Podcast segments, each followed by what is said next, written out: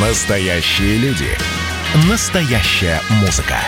Настоящие новости. Радио «Комсомольская правда». Радио про настоящее. 97,2 FM. Коридоры власти. Здравствуйте, Александр Петрович. Здравствуйте, Михаил, здравствуйте, дорогие мои радиослушатели. Ну, в коридорах ничего не творится, в коридорах... Ну как, подождите. Пакуются чемоданы, готовится поездка в Швейцарию. Да. В следующем месяце, 15-16 число, встреча с Байденом. Как это же? Это же... В пятницу будет еще перед этим встреча с Лукашенко. Да. Прилетит, как я понимаю, сюда к нам в Сочи. Вот, президент в Сочи продолжает работать, встречаться со своими начальниками, с нашими отечественными, российскими, продолжает обсуждать оборонзаказ, гособоронзаказ на перспективу. Идет такая, в общем, довольно напряженная работа, и о самых интересных событиях, конечно же, мы расскажем сегодня в наших выпусках новостей и прямых включениях. Вот. И еще сегодня, кстати, вот сегодня праздник, оказывается, День российского предпринимательства. Да. Нам об этом рассказал Дмитрий Песков. Он рассказал еще, что сегодня будет этот праздник широко отмечен. Я имею в виду, что в режиме видеоконференции глава государства пообщается и с представителями нашего бизнеса, и с руководителями экономического блока правительства. Об этой встрече мы, конечно, узнаем больше, чем о гособоронзаказах.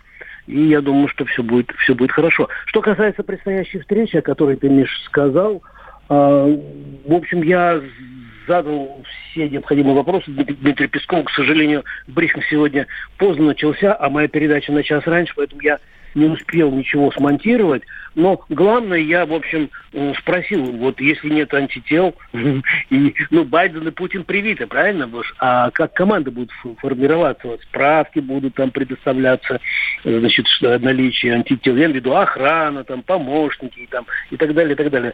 Ну, и Дмитрий Сергеевич сказал, что это один из главных вопросов, он тоже будет решаться. Я, в общем, постараюсь в новостях, для новостей эти сюжеты подготовить, а если, ну, подробно, ну, может быть, тогда, если разрешишь, завтра мы коснемся тем, да, что конечно. Эти вопросы будут решаться все эти дни. Ну, согласись, что... Ну, Песков со мной согласился, что это важный вопрос. Вот. Так что мы с тобой не зря с Анной Юрьевной Поповой общаемся. Мы в какой-то степени подковались. Еще что? Ну мы же сенсационная рубрика, правильно же, Миш? Это все от вас зависит, с сенсациями вы выходите или нет. И от вас тоже.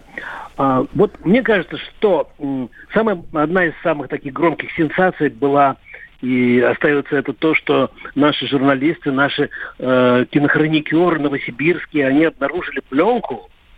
Ты слышал про это, да? Читал? Да.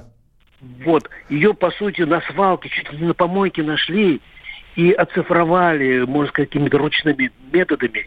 И мы будем подробно об этом рассказывать. А я сегодня пообщался с легендарным журналистом «Комсомольской правды», с бывшим вице-премьером России, одним из сценаристов этого фильма. Я ему сегодня утром послал, и он так расчувствовался, ну, почти вот до слез. Итак, Виталий Игнатенко в коридорах власти с Александром Гамовым. Слушаем. Во-первых, вас с днем рождения «Комсомольской правды». Спасибо, вот. Дорогой. Поэтому вот этот фильм, он, в общем, нас тоже растрогал. Вот тех, кто давно работает, кто помнит эти годы, кто помнит этих людей. И история этого фильма, вы как сказали, что он пропал, а его действительно нашли на помойке, Виталий Никитич. Эти прекрасные люди, которые нашли, я даже... Это, честно говоря, такой творческий подвиг, потому что они сами профессионалы, кинематографисты, они понимают, какую ценность представляет потерянный фильм. И просто вот взять его, восстановить, оцифровать, дать ему вторую жизнь, это, конечно, замечательно. Просто этим людям надо поклониться. Это просто замечательно то, что они сделали. Это поступок. Я вам звоню буквально через несколько минут после того, как вы его посмотрели. Вот у вас даже немного голос дрожит, да? Или мне кажется, или связь такая? Да, ну вы понимаете, увидеть свою редакцию... тех лет, увидеть линотипы, которых сейчас не существует, увидеть этих ребят-верстальщиков. Я их всех помню, знаю, как их всех зовут, не знаю, они живы, здоровы, не знаю, что с ним случилось. Но многих, кого я там видел вот в редколлегии, я теперь понимаю, они стали там писателями, драматургами, поэтами, потрясающими лидерами общества. Борис Дмитриевич Панкин, министр иностранных дел был, и посол Чехии, и Великобритании. Жизнь началась в «Комсомольской правде», такая настоящая, большая, ответственная жизнь началась именно в эти годы. Конечно, смотреть на себя минус 50 лет, конечно, очень трогательно, но все равно ты понимаешь, какой вклад газета сделала не только для страны, но и для тебя лично. Это дорогого стоит. Ну вот, слушайте, здорово. Виталий Игнатенко, здорово. Легенда «Комсомольской правды». Давайте мы скажем, что вот эту отцифрованную пленку уже можно на сайте «Комсомольской правды» посмотреть. Вот этот вот отцифрованный документальный фильм. И ты знаешь, он мне еще, что интересно сказал, что вот Маяковский, который там на кадрах, это не просто как какой-то вот подбор, это специально долго-долго искали в архивах, в белых столбах. Он именно в «Комсомольской правде», Маяковский именно в «Комсомольской правде», вот этот уникальный кадр. Uh-huh. И еще, когда я его поздравлял, Виталий Никитич, да, я напомню, это наша легенда, это бывший вице-премьер и наш Дмитрий Жевалец. Я его поздравлял, он нормально это воспринял, он говорит, вы сколько дней там отмечаете? Я говорю, полдня, это не годится, он меня так пристыдил. Мы обычно 10 дней отмечали день рождения комсомолки. А ты сколько дней отмечал? Я продолжаю. Ну, молодец. Я до сих пор продолжаю, да.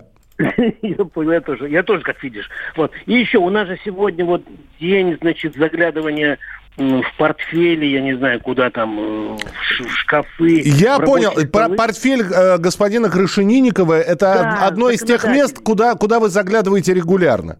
И куда никого не пускают, кроме Миши Антонова и Саши Гамова. Слушаем Крашенинников в коридорах власти с Александром Гамовым.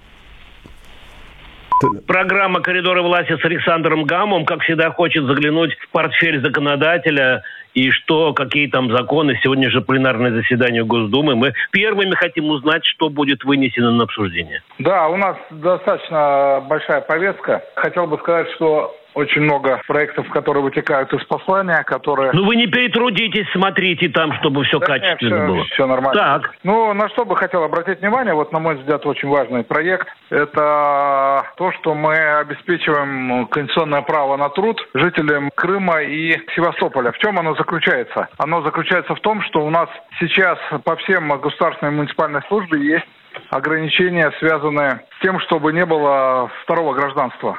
В Крыму и в Севастополе в связи с воссоединением с Россией данных о том, что у них нет второго гражданства, фактически получить невозможно. И здесь как раз уже в самом законе, федеральном конституционном законе, который как раз говорил об объединении, говорится, что они в силу закона получают вот это гражданство Российской Федерации. Но было достаточно большое количество граждан, примерно до 20 тысяч, которые получили гражданство России до еще объединения. Соответственно, они не попадали под эти нормы, и получалось так, что они, это конституционное право на труд, вроде оно оказывается усеченное. Мы этим законом сегодня этот вопрос решаем. Да, намек понял. Постараемся реже тогда вам звонить, не мешать. Нет, знаете, есть что спросить, есть что сказать, Александр. Спасибо.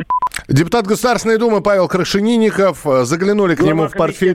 Да, глава комитета по законодательству. Это очень важно.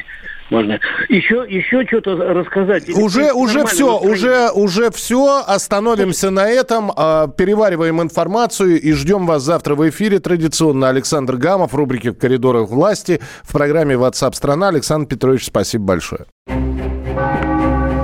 Коридоры власти.